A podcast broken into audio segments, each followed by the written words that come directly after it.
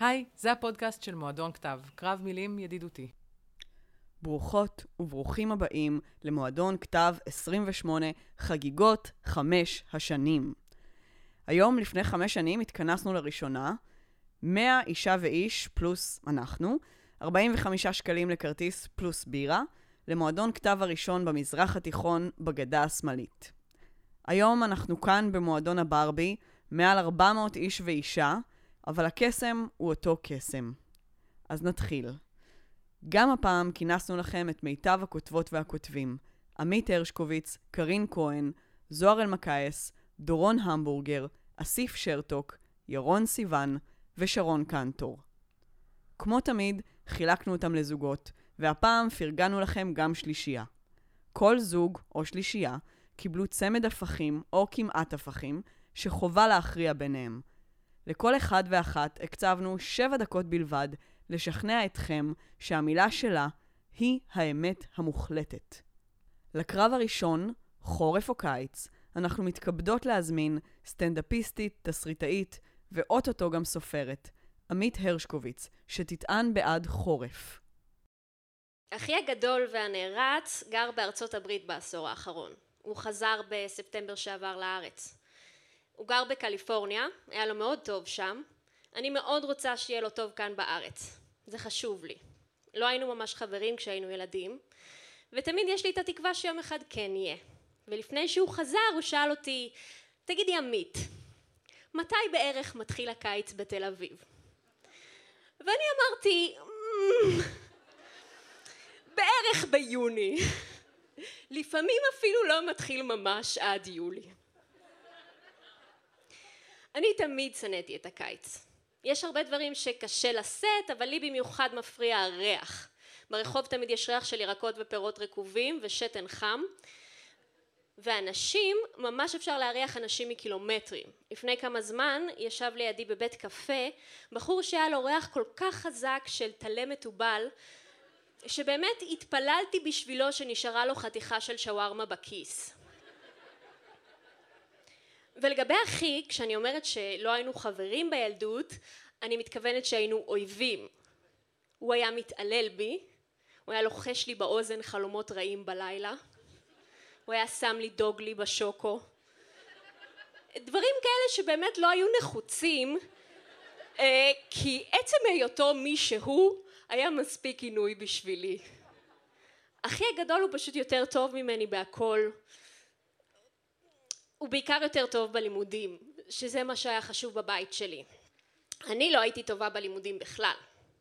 תמיד ניסיתי להעמיד פנים שכן, אני זוכרת שפעם בבית ספר התחרותי שלמדתי בו קיבלנו בחזרה מבחן ואיזה בחור שהייתי דלוקה עליו אמר לי כזה בואי נראה כמה קיבלת אם באמת לא אכפת לך מבית ספר או שאת עושה את עצמך ואני כזה הסתרתי את הדף במין חיוך כדי לרמוז לו שאני עושה את עצמי וכן בעצם אני הפצצתי במבחן כשבעצם קיבלתי 75 ולמדתי לא מעט.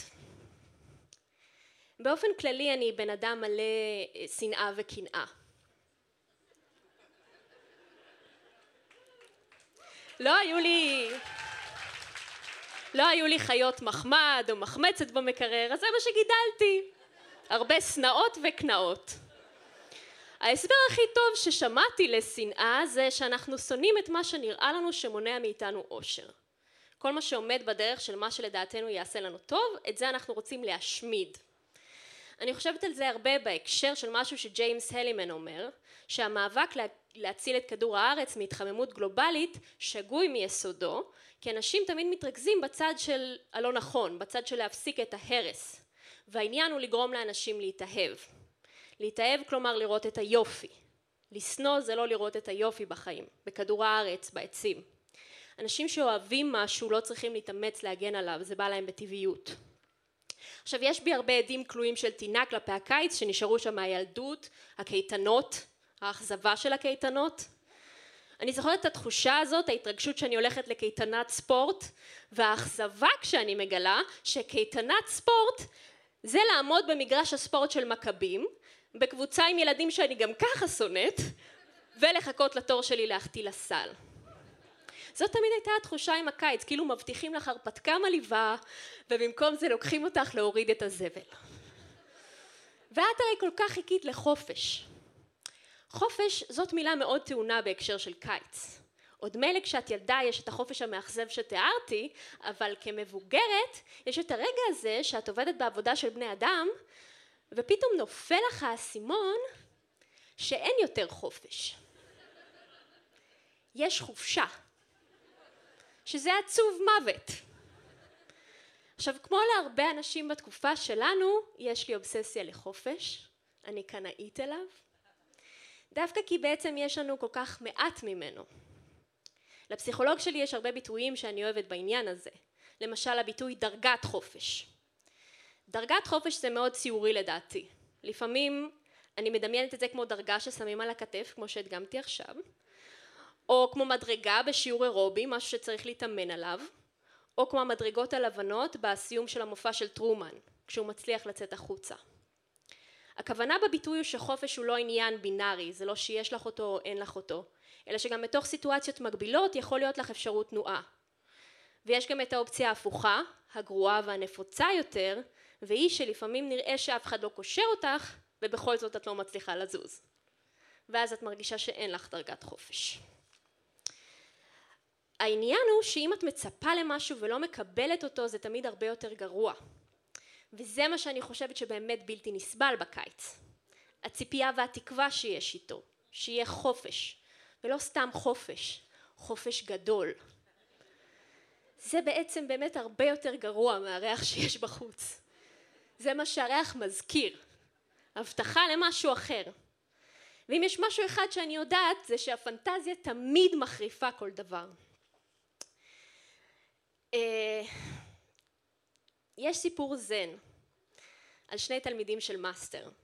בואו אפילו נאמר לצורך הקטע הזה שהם היו אחים. אחד מהם נורא קינא בשני, הקנאה מחמיצה לו את הלב. אז הקנאי מסתובב עם הקנאה הזאת שלו במשך שנים והיא רק מתגברת. ויום אחד הוא פונה למאסטר ושואל אותו איך אתה יכול לסבול את התלמיד הזה הוא כל כך נוראי ואז המאסטר צוחק כדרכם של מאסטרים ואומר לו אתה חושב שאתה שונא אותו אבל אתה לא שונא אותו בכלל בעצם אתה אוהב אותו עד מוות ובאותו היום בזמן התפילה התלמיד מסתכל על התלמיד השני ופתאום נהיה לו נורא ברור שמה שהוא מרגיש זה לא שנאה בכלל אלא אהבה בוערת. עכשיו אני לא יודעת אם היה לכם פעם את הרגע הזה שאתם מבינים פתאום שמי שחשבתם שאתם שונאים אתם בעצם נורא אוהבים. זה קרה לי עם אחי למשל כשפתאום הבנתי שכל הקנאה הזאת התחושה שהוא מסובב לי כל הזמן סכין בתוך הלב היא נבעה מתוך בלבול. ובעצם מה שהרגשתי תמיד זה שהוא נוגע לי בלב וזה משהו אחר זה קרה לי עם עוד אנשים זה קרה לי עם עוד דברים וזה שווה המון אני חושבת שקיץ הוא כמו ילד בלתי נסבל, ילד בלתי נסבל של מדינת ישראל. ילד שקשה לחבב. מאלה שהיו חמודים פעם ועכשיו הם כבר לא והם עוד לא קלטו. ולאהוב ילד כזה, בכלל לאהוב דברים שלא קל לאהוב, זה כנראה איזה תמצית של משהו. כי לשנוא זה כיף, זה מצחיק לשנוא. זה לא כל כך מצחיק לאהוב. אבל העניין הוא שבגלל כל כך קל, שכל כך קל לשנוא, לאהוב זה מרענן, זה מיזוג. זה חופש. זה דורש אורך רוח ורוחב של לב. אם את לומדת איך לאהוב את הקיץ את בהכרח יותר ארוכת רוח ורחבת לב. לאהוב קיץ זה כמו ללמוד לאהוב לרחוץ כלים. זה כמו ללמוד לאהוב ללכת לדואר. זה כמו ללמוד לאהוב להיכשל. לא ברור אם נצליח לעשות את זה, אבל כמו שהפסיכולוג שלי תמיד אומר, אנחנו לא פה כדי למצוא תשובות, אלא כדי לחיות טוב יותר עם השאלה. או זה לפחות מה שאמרתי לאח שלי כשהוא התקשר להודיע לי שהשנה הקיץ התחיל בפאקינג מרץ. תודה.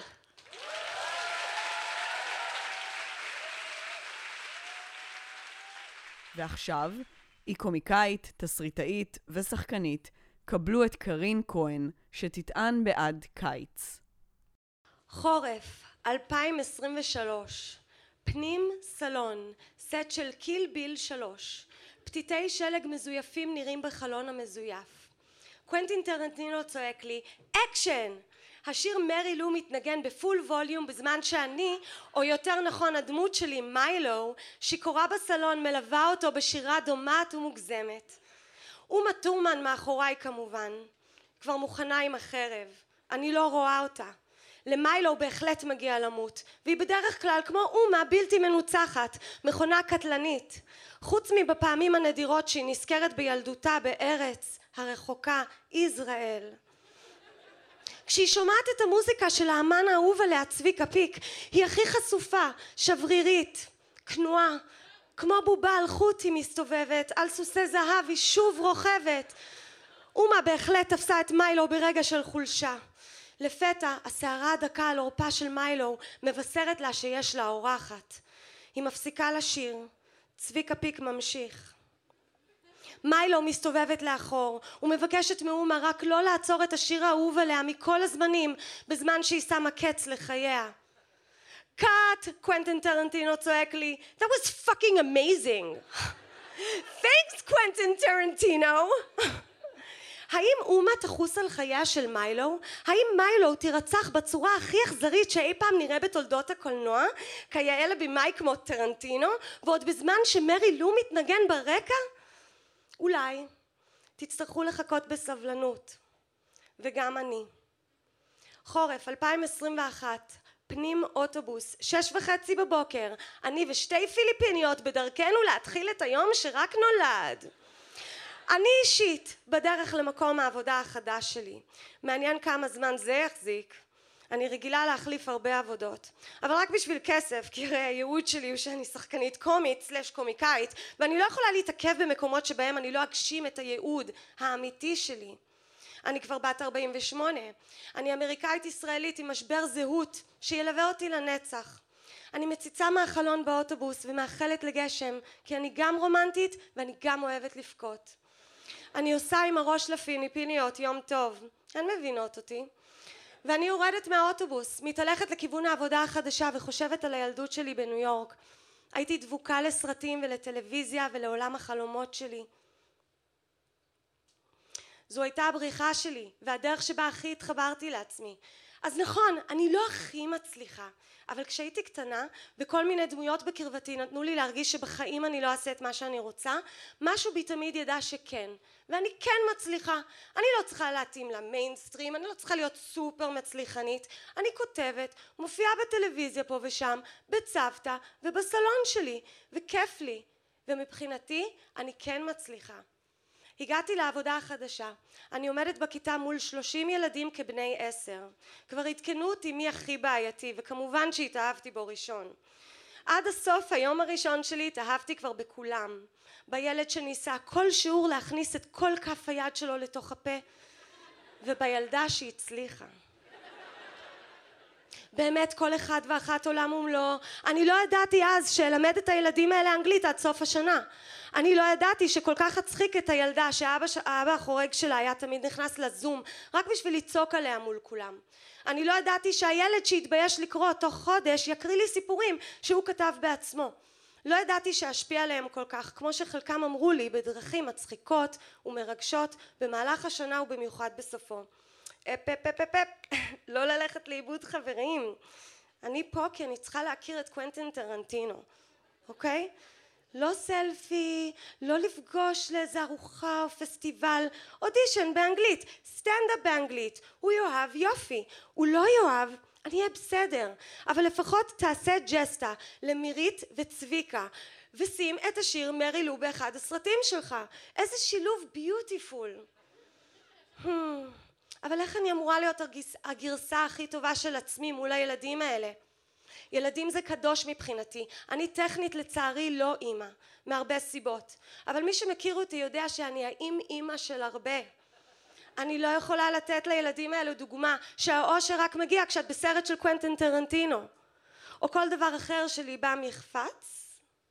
אז לימדתי אותם בדרכי שלי בין כל ה- I like horses ו-I don't like pizza שהאושר הוא עכשיו. אתם ילדים מחליטים איך להעביר את היום, השעה, הדקה הזו. תהיו שמחים עכשיו ותגיעו לאן שתרצו.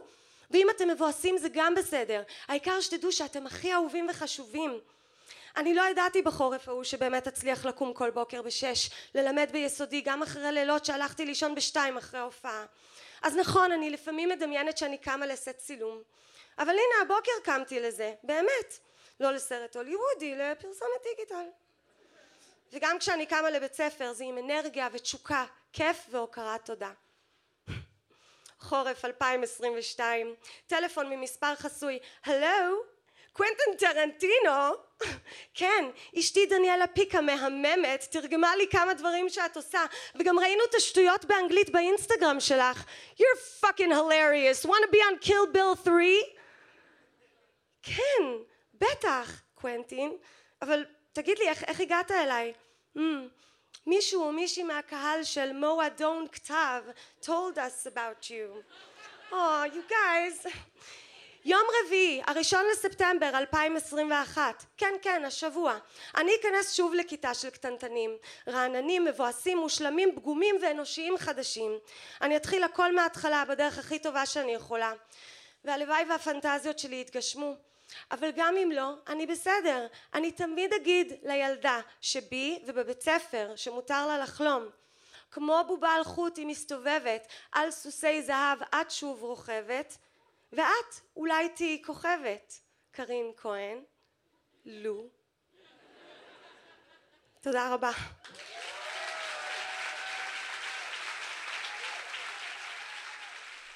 לקרב השני, להתבגר או להתגבר, קבלו בבקשה סופרת, חוקרת ואם כל הצמחים, זוהר אלמקייס, שתטען בעד להתבגר.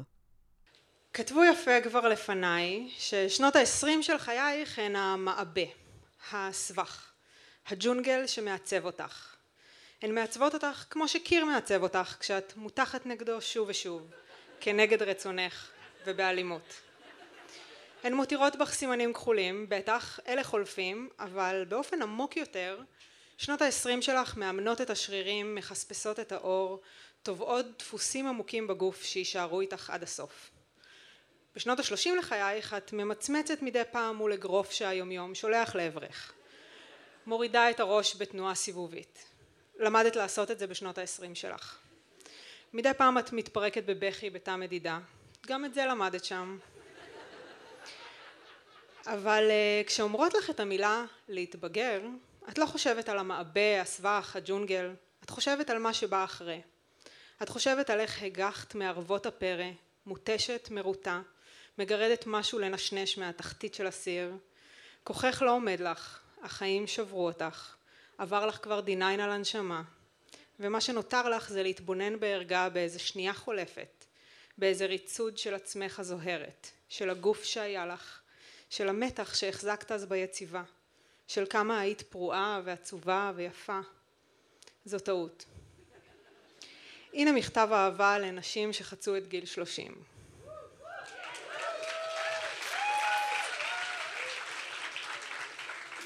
הנה מכתב אהבה לנשים הכי לוהטות שאני מכירה שמחזיקות את היומיום כמו שרוקדים בשיעור גגה, משהו שעושים אחרי גיל שלושים אגב.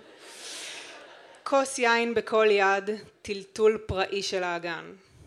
זוכרת שעמדת איתי והחזקת לי את היד בתא שירותים ורעדנו שתינו, הרעד של האחת מחזיק את השנייה, ואז יצאנו החוצה, כמו צווי נינג'ה שנולדו מהביוב, ורקדנו עד שהתחלף היום.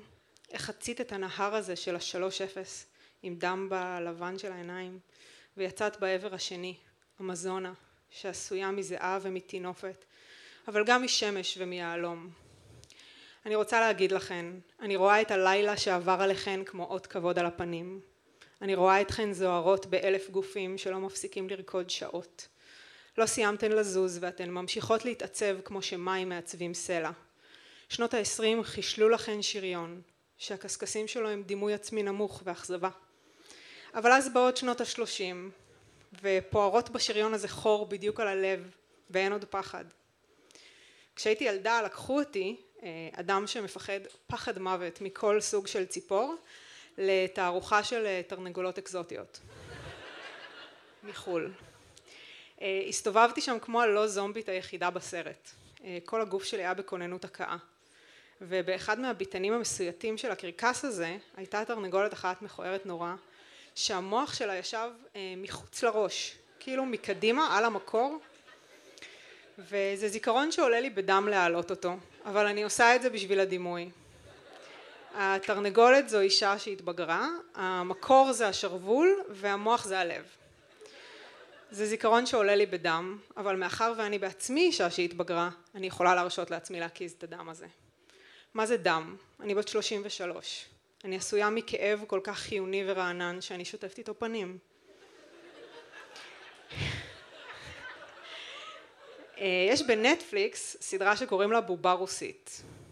אה, נטשה ליאון, הקדושה הפטרונית של הביסקסואליות, משחקת באישה שמתה אלף פעם במהלך אה, מסיבת יום ההולדת שלה. דורסת אותה מונית, היא נופלת מגשר לנהר, היא מועדת לתוך בור במדרכה ובמורד המדרגות שוב ושוב. היא קופאת מקור, נקלעת לתאונת דרכים. היא מתחשמלת, בלון הגז שלה מתפוצץ, עוקצת אותה דבורה, מתקיף אותה הלב. היא נחנקת מגז פלפל, נופל עליה מזגן, נתקע לה עוף בגרון ויורד לה דם מהעיניים. היא שואלת את עצמה, מה עשיתי לא נכון? איזה תיקון דרוש לי?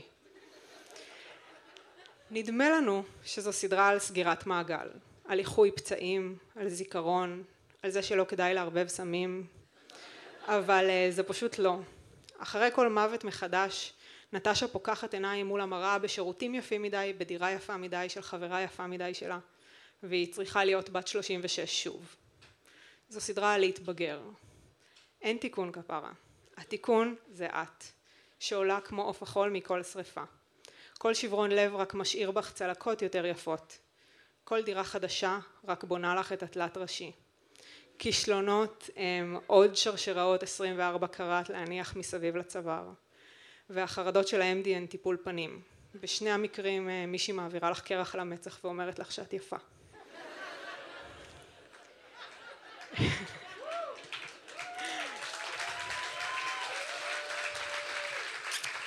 באיזשהו רגע בזמן אה, נזרע לך בראש המונח להתבגר בכבוד. הוא יושב שם יציב ואת מעניקה לו פרשנויות. ללבוש פשטן, להכיר יין, לא להתחרע בסופש או לא בכל סופש, להפסיק לריב כמו חיה עם נציגי שירות לקוחות בטלפון, להזריק רק בין הגבות. אבל האמת היא שעדיף אה, להתבגר כמו פרא, כמו חיה. עם כל שנה שעוברת להפוך יותר לבת כלאיים. למה רק להצמיח כנפיים כשאפשר גם עוד שיניים, ציפורניים מתעכלות, עור מחליף צבעים, זימים וקשקשים ומחושים, וזרועות יניקה וזנב סוס ומערכת סונאר וראיית לילה. עם כל שנה שעוברת להפוך יותר עצמך ויותר חיה, עם כל איברי החישה והעונג שיש, לעשות פחות ופחות מאולפת, לא לתת לדבר לרסן אותך. הג'ונגל לא נגמר. עכשיו את חיה, שקורעת בשיניים בגדים בצבעי אדמה שהמוכרת מציעה לך בחנות. הביטי אל העתיד בעיניים חדות של חיה. תראי את כל החיות שמחכות לך, שעוד תהפכי להיות.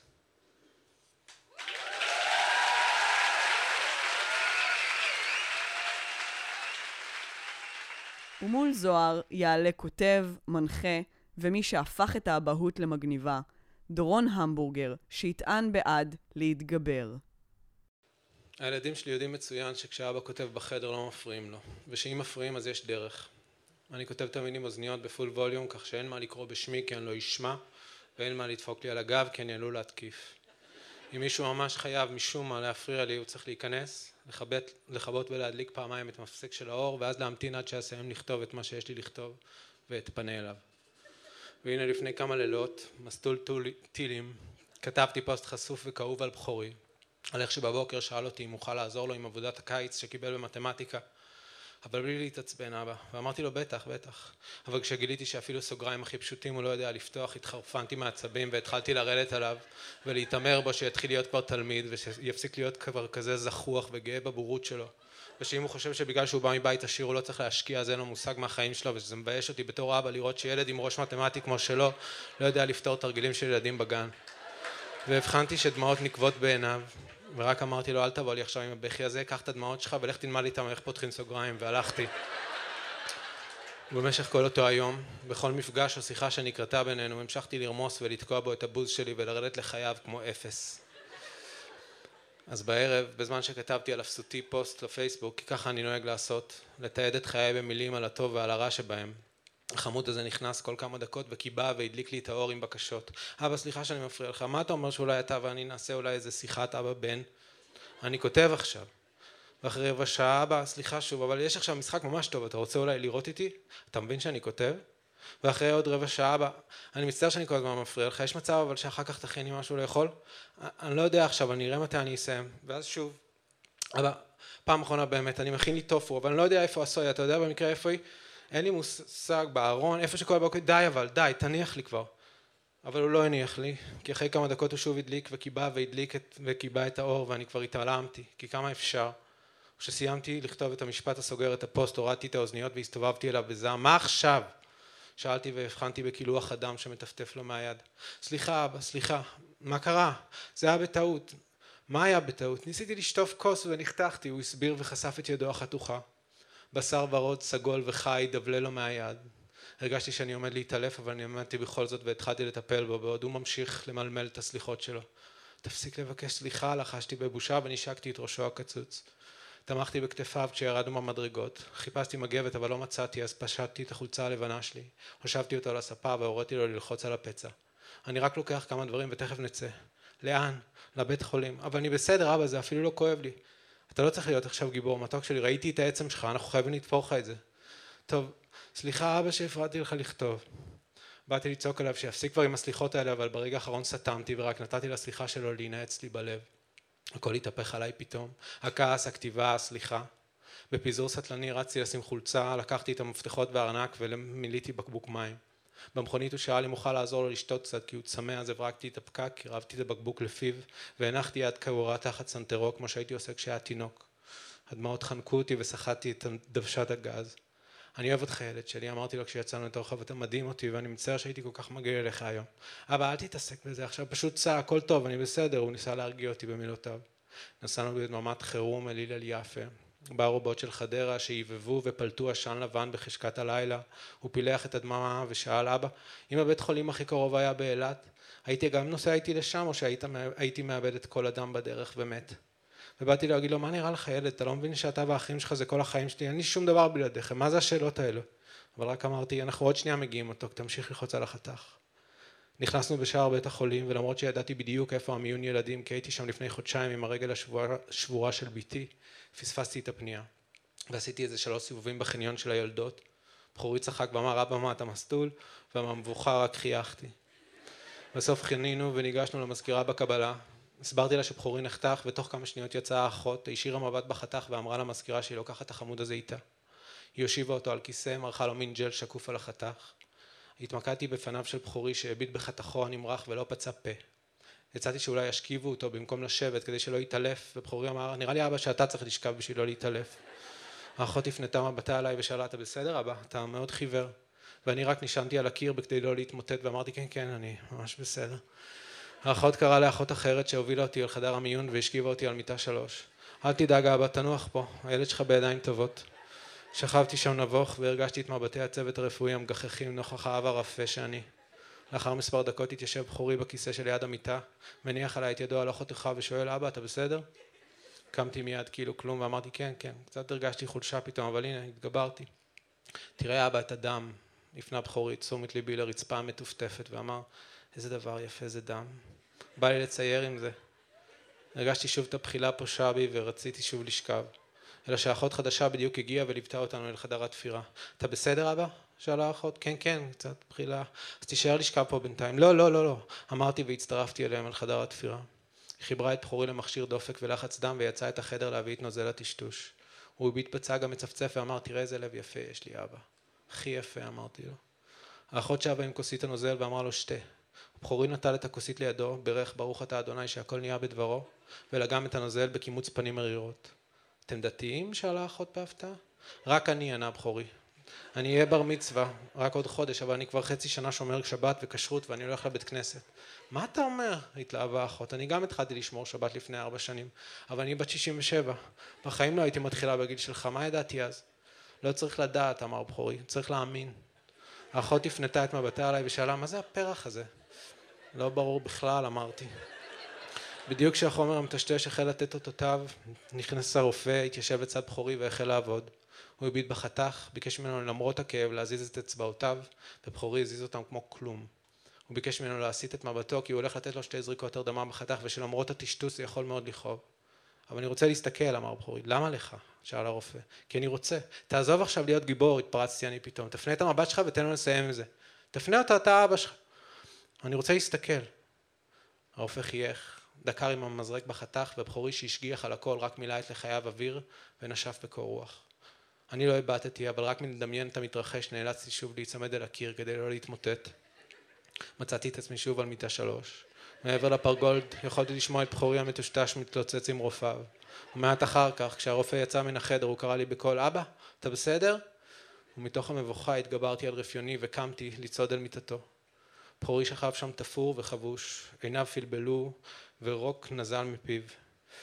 ומדי דקה הוא התעורר, הביט בידו ושאל, מה, כבר תפרו לי?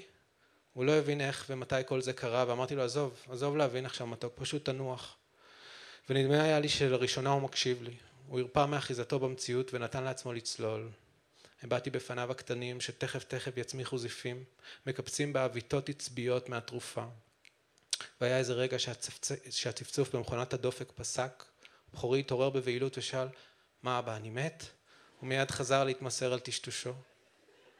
ופתאום הוא נראה לי מת, מחוסר הכרה, בכורי, בכורי, מחמל נפשי, שוכב לידי ללא רוח חיים. ולא בכיתי, רק ליטפתי את פניו והחזקתי את הדמעות. אלא מיד כשידי נגע בפניו הוא קם בעווית, בהה בארון התרופות ומכונות ההנשמה שמולו ואמר תראה אבא, איך הקדוש ברוך הוא ברא את כל הטכנולוגיה הזאת להציל אנשים, מה רבו מעשיך השם. ואני הבטתי בו בנביבות הספקנית שלי ואמרתי, אתה יודע שזו טכנולוגיה שבני אדם המציאו. בכורי חזר לעצום את עיניו ואמר, כן אבא, אבל מי ברא את בני האדם? וסתמתי, כי מה יש להגיד? כשהשפעת החומר החלה לפוג, הוא קם מהמיטה, נפרד מהצוות לבבית וצעד איתי לאוטו. בבית התיישבתי על מיטתו ודיברנו קצת. הוא הצהיר בפניי שהוא רעב, אז אמרתי בוא אני אכין לך משהו, והוא אמר לא צריך אבא, כבר הכנתי קודם טופו, בגלל זה שטפתי את הכלים, אני אשמח לקצת טופו. והלכתי למטבח, וראיתי את ריבועי הטופו המרושלים במחבת, מוקפצים בסויה וכמה עלי פטרוזיליה כחושים, ומשהו במראה הזה גמר אותי. וחיממתי לו אותם במיקרו, וצעדתי עם צלחת הטופו לחדר, אבל הוא כבר ישן. כיביתי לו את האור, עליתי במדרגות, מנקה אחריי את שביל טיפות הדם שהותיר אחריו. כשסיימתי להספיג את שלולית הדם שנקבתה בכניסה לחדר הכתיבה שלי, הרמתי את הראש והבחנתי שהמפסק כולו מלא בדם. ומשם מה אז, רק אז, הפסקתי להתגבר והתחלתי למרר. על הכתיבה, על ילדיי ועליי.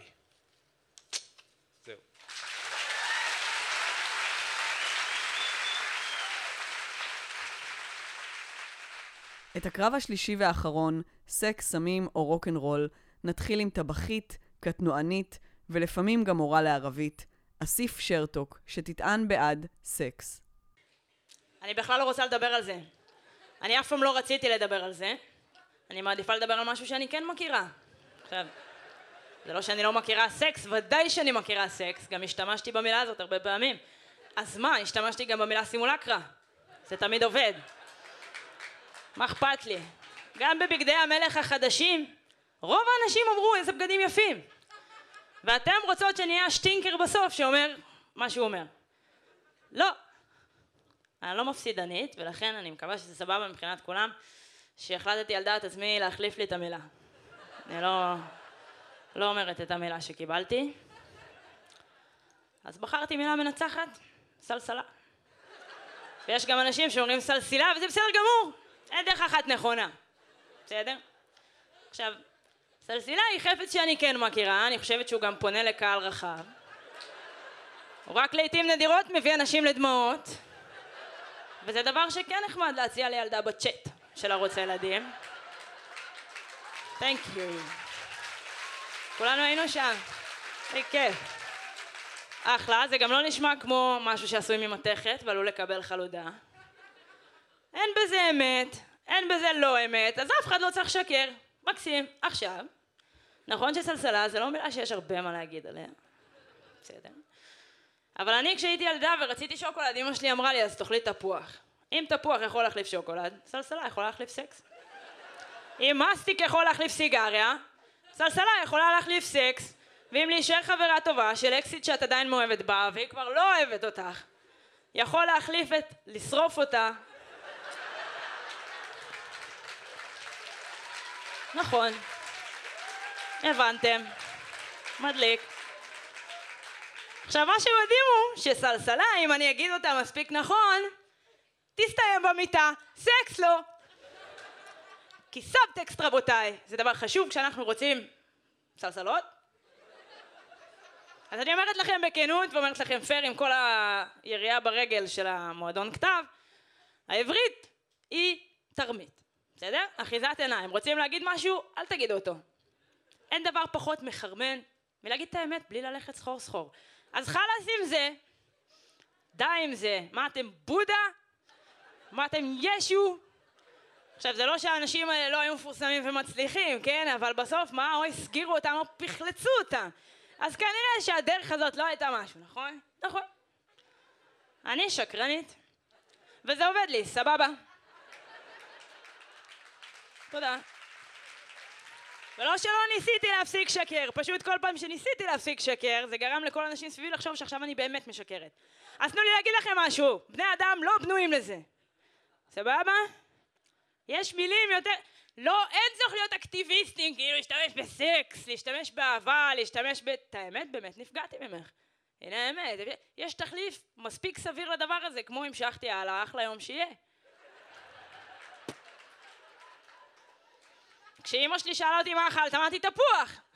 כשהמחנכת שלי שאלה מה זה הריח הזה, אמרתי לה, מסטיק. וכשאני מתעוררת בבוקר ליד מישהי, כנראה חברה טובה שלי. זה סימולקרה. אולי. אני מגיעה מבית מתורבת, פתוח, ליברלי ומכיל. האמת היא לא כלי שהשתמשנו בו. טוב? אני גדלתי על ערכים אחרים. בגידות, אינטריגות, סכינים בגב, להפסיק לדבר עם מישהו למרות שזה אשמתי לא אשמתו. כן. להגיד לילדים שזה שפעת ולמות מסרטן. להתעשר ולפשוט. מי צחק מזה? אני רוצה לדעת מי צחק מזה. עכשיו להגיד לי, תגידי את האמת, זה לבקש ממני לבגוד בכל ערך שגדלתי עליו. אני בניתי חיים מאושרים בעשר אצבעות של ללכת סחור סחור. מובן שחיים מאושרים זה לא דבר שמתאים לכל אחד. שאנשים uh, בריאים, פיקחים, שכשהם שומעים שוויטני יוסטון שרה And I wish you joy and happiness and above all this I wish you love הם אומרים נכון. היא באמת מאחלת לו את זה, המצפון שלה נקי, הם מאמינים במצפון והם עושים סקס בהכרה מלאה ולא בטעות. והוציאו רישיון על אוטומט, למה? כי רוב הרכבים בארץ הם לא ידני. רוב הדברים שהם עושים, הם עושים בקבוצה, קבוצת רכישה קבוצת ריצה, סבבה, אל תהיו מאושרים, אבל אל תפריעו. לא צריך להוציא כל דבר מבין השורות רק כי לכם חשוב שהכל יהיה בשורה אחת, יא פסיכים. קוסומו, אולי מבין האנשים האלה יקום אדם אחד ויסביר למה המילה סקס היא מילה יותר טובה מסמים ורוקנרול, בן אדם שבבירור לא עשה לא סמים ולא רוקנרול, אבל אני לא יכול לאסור, אין מצב שאני רק בפנים של אנשים שאמרו and I wish you joy and happiness Above all this, I wish. למה נכנסת לי לחיים מלכתחילה? אף אחד לא יגיד לי תפסיקי לשחק משחקים. תגידי מה את באמת רוצה. מה מפריע לך? אף אחד בחיים לא יכריח אותי להגיד סקס. בחיים. מה מפריע לי? סלסלה. למה אני בוכה? סלסלה. על מה אני חושבת כשאני רואה אותך? סלסלות. בחיים לא סקס. בחיים לא אמת. די, אני לא פריירית שלכם. בסדר? ואני מבקשת פעם הבאה להביא מילה מתחשבת. דוחה מעליי את המשימה.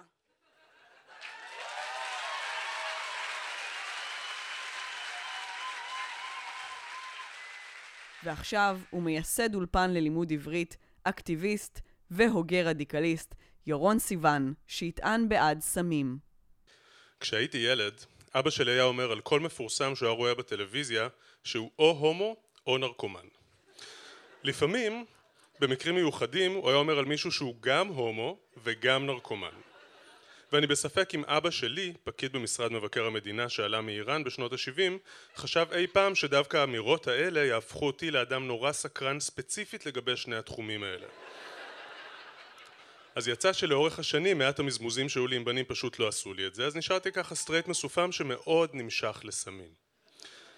הסקרנות שלי לגבי סמים הייתה כל כך גדולה והידע בירושלים של תחילת שנות האלפיים היה כל כך מוגבל שהצלחתי לחוות טראומת סמים רצינית ראשונה בגיל 16 הרך. חוויה חוץ גופית מחרידה, שבה איבדתי לחלוטין תחושת מציאותיות וראיתי איפה עובר הגבול של תודעת החיים ותודעת המתים.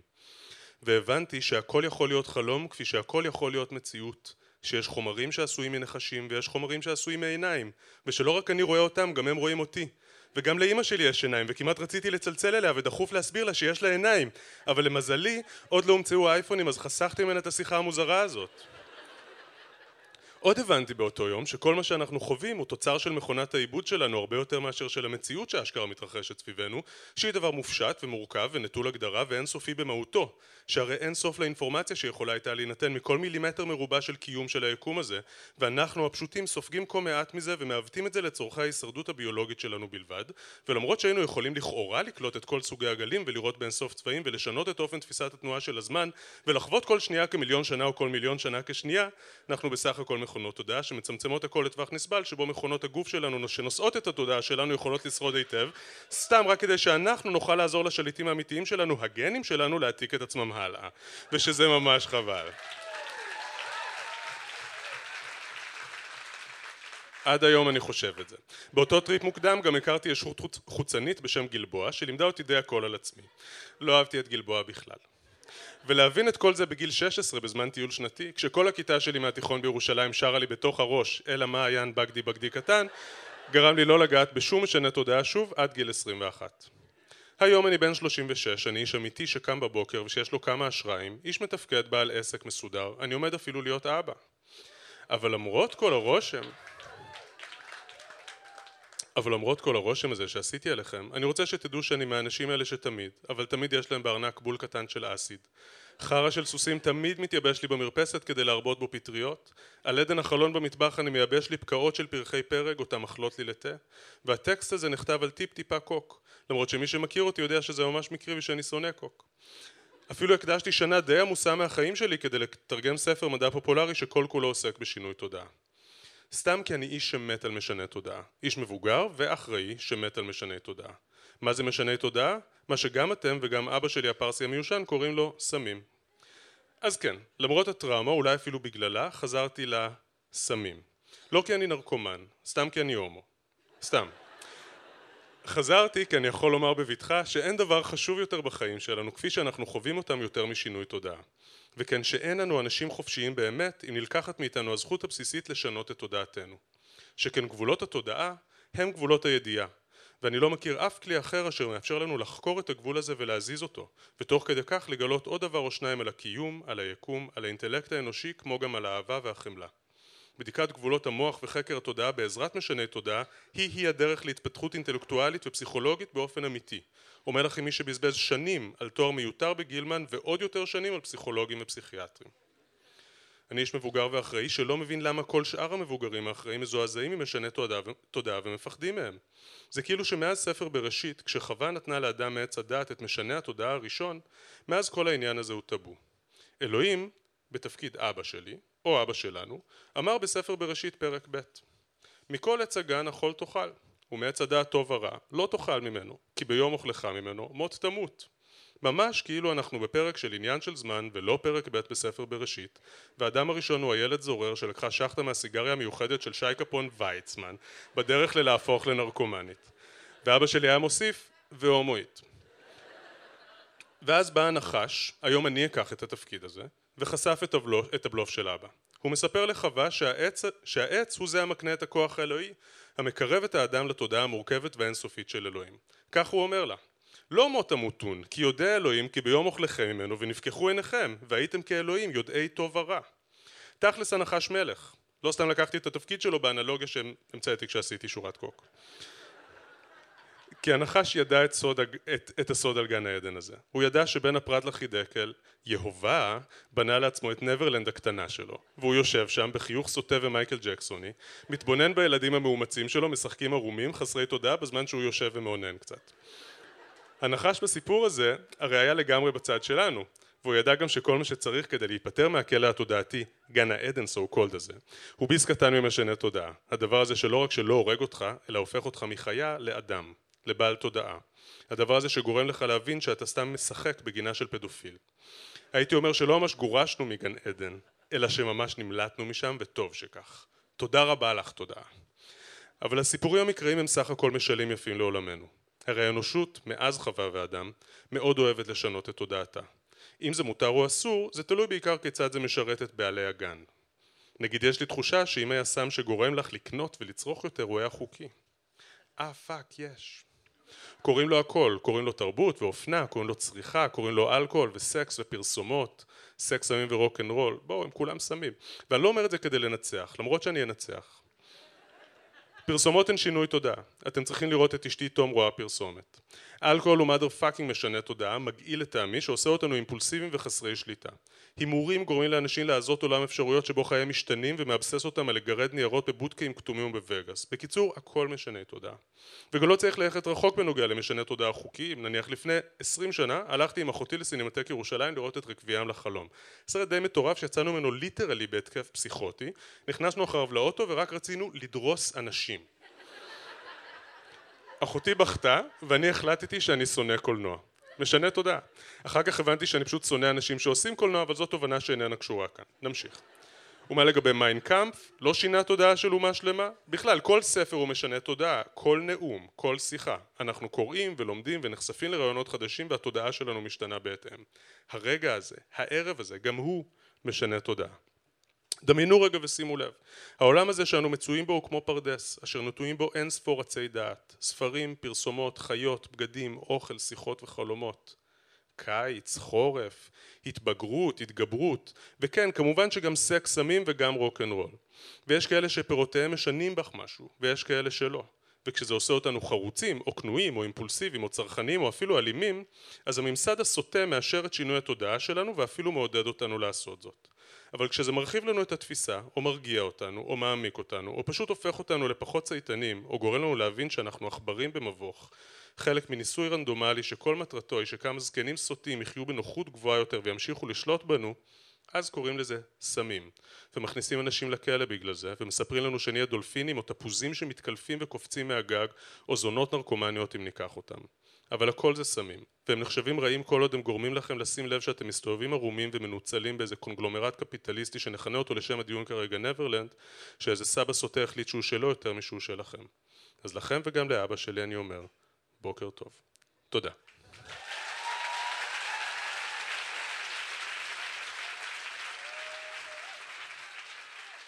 ולסיום, היא מוזיקאית, סופרת, עיתונאית וקרקורית. בואו נשמע את שרון קנטור, שתטען בעד רוקנרול. אז אני אה, רוקנרול, לא סמים, לא סקס, רוקנרול. כאילו בעצם אה, קראו לי עכשיו אה, סאחית פריג'ידית, אוקיי? טוב, אני באמת שמחה להיות חלק מסקס, סמים ורוקנרול, שזה בעצם הטריאטלון של ה-70's, אבל כאילו, באמת, מישהו או, או משהו יכולים לנצח סקס וסמים, שלא לדבר על נגיד סקס עם סמים, כאילו מישהו פעם פיזרו לו רבע גרם קוקו לדגדגן והוא אמר רגע רגע גבר אני פשוט חייב פה קצת פה פום פום צ'קה קצ'ה לא, לא קרה, לא קרה. קרה לי אבל, אה, אבל לי קרה הכל כי אני הכי רוקנרול וגם אני נולדתי ממש מזמן אז פשוט כבר קרה לי הכל אנשים עושים סקס בשירותים, עושים סמים בשירותים, מישהו פעם עשה רוקנרול בשירותים? לא. אנשים מכורים לסקס, אנשים מכורים לסמים, אף אחד לא מכור לרוקנרול, יש סקסוהוליק, יש אלכוהוליק, אבל אין רוקנרוליק. כלומר, חוץ מפאב הרוקנרוליק בכפר סבא, שבטח הייתם בו. זה מקום שמשמיע כל יום ב-11 את Hey של ה Pixies ומחלק צ'ייסרים. אז אה, ברור לי שרוק אנד רול או בכלל מוזיקה זה קטע של בומרים כאילו איך אני יודעת? לפני עשרים שנה בחיים בחיים לא היו חמש מאות אנשים בברבי מקשיבים לאנשים אחרים מדברים. יש לכם בעיה אתם סובלים ממשהו טפלו בעצמכם אנשים. אבל לפני שנסביר למה רוק אנד רול זה יותר טוב מסקס וסמים נשאל את עצמנו למה דווקא רוק אנד רול למה לא סקס סמים ושנסונים למשל זה די פשוט. הסיבה היא גיטרה חשמלית, זה בעצם הטסלה של כלי הנגינה. גיטרה חשמלית זה סקס. נגיד אקורדיון, לא סקס.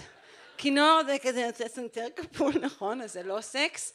צ'לו, בסדר, אני מכירה את הבחורים שאוהבים צ'לניות, את רובם השמידו באקציות של MeToo. או, או, כן. או מוזיקה אלקטרונית, מי לא אוהב מוזיקה אלקטרונית? זה כזה ידידי הרובוט, נכון? אבל מה הסקסי במקלדת? זה מזכיר את העבודה. אה, למעשה אני אגיד לכם, המושג רוק אנד רול באמת, אני כאילו בדקתי בוויקיפדיה כי אני אדם משכיל, המשמעות המילולית שלו היא, היא סקס, הרול זה, זה לא אוכל כמו שניתן היה לחשוב, זה פשוט ה, להתגולל ול, ולהתחנגל לצורך העניין. אה, אוקיי, אמרתי שחייתי הרבה אז אני אספר לכם סיפור כזה, כיתה ד' צחקתם על זה אז הנה. אה, בגיל 15 התנדבתי לעבוד אה, בבננות בקיבוץ בית העמק. לא היה אז אייפון אז הנוער הידרדר לעבודה פיזית, תקופה, איומה. מי שלא הזדמן לו לעבוד בבננות זה, זה ממש נייס, כלומר לא.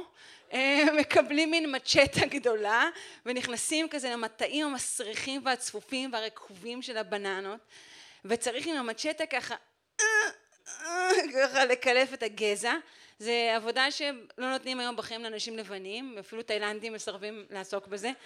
Uh, לדעתי לא ראינו אגב בננה אחת כל התקופה, זה היה רק ה... הזה. היה שם, היה שם חם בקטע מטורף, אבל, אבל אז רק אמרנו וואי איזה חום, לא היה כאילו משבר אקלים, היה רק חם ברמה של היי הנה סטייק קנגורו, זה בדיחה על השריפות באוסטרליה, אוקיי. אה, בערב הלכתי עם אחת החברות שלי, לא זוכרת בדיוק עם מי, שהיה לה כינוי כזה כמו אלוף שמן בצה"ל, אה, פוזי או קוקו. הלכנו יחד עם שני קיבוצניקים, לקיבוצניק שלי קראו שחר. איזה שם יפה זה שחר. נכון, שחר. יש כאן שחר? אין שחר היום? אוקיי. Uh, הוא היה ממש חתיך, כאילו קיבוצניק קלאסי כזה בלונדיני. אני התלבשתי יפה, שזה אמר אז אה, חולצה גזורה של הגדוד שלי בצופים, ושרוואל מקרקר לחמית. אמ, כאילו ורוד טיידיי, אה, קשור בחבל. איזה חמודה, יאללה. אה, שחר והחבר שלנו לקחו אותנו לשמוע מוזיקה באוטובוס נטוש. איזה גיל אידיוטי זה שאוטובוס נטוש זה משהו שעושה עלייך רושם. וואי, איזה מהמם, אוטובוס נטוש.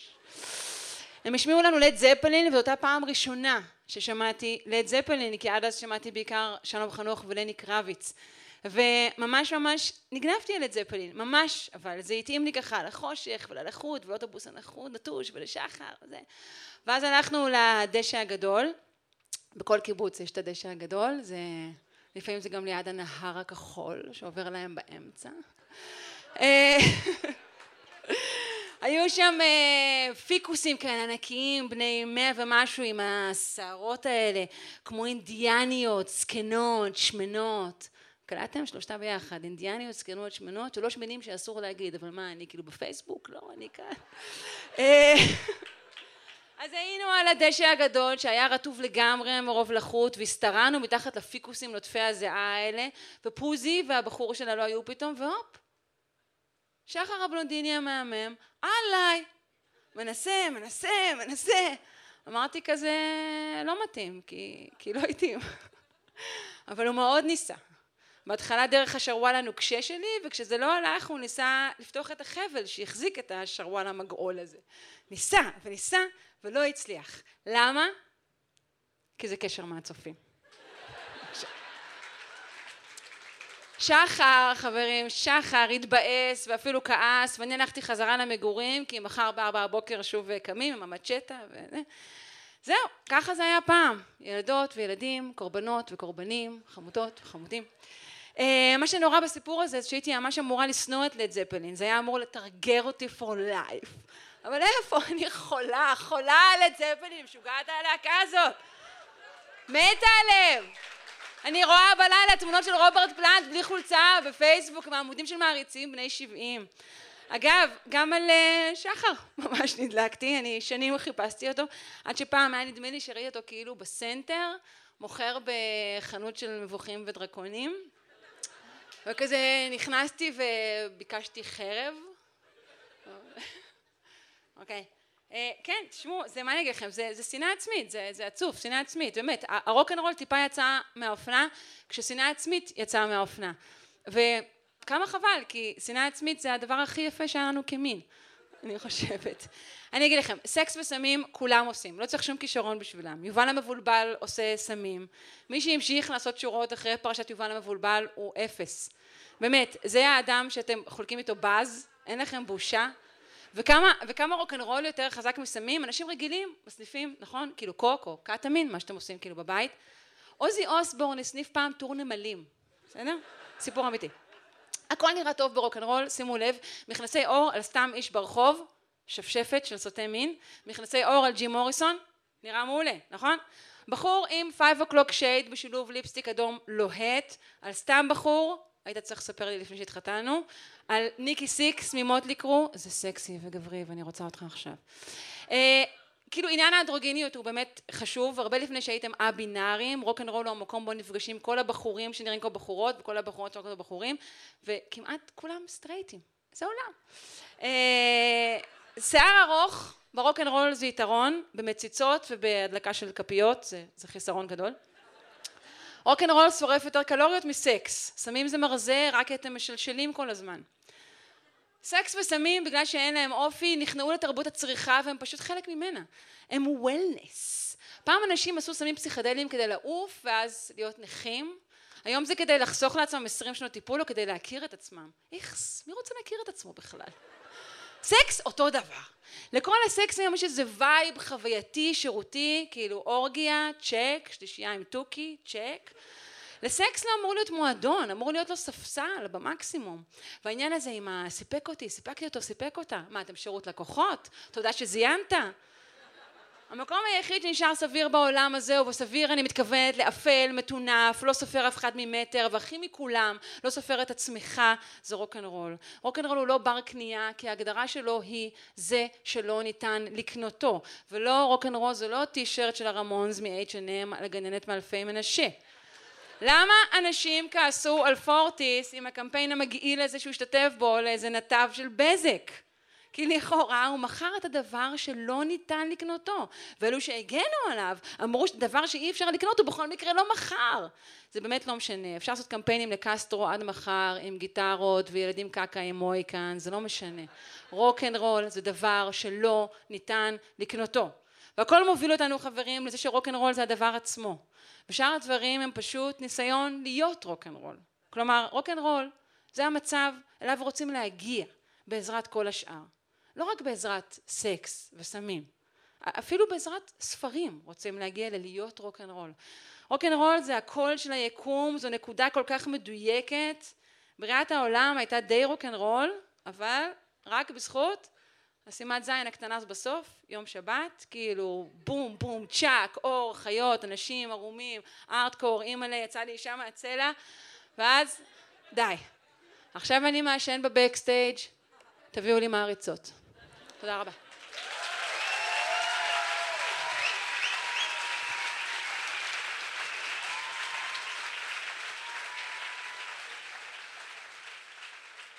עד כאן מועדון כתב, תודה שהייתם איתנו. נתראה במועדון הבא.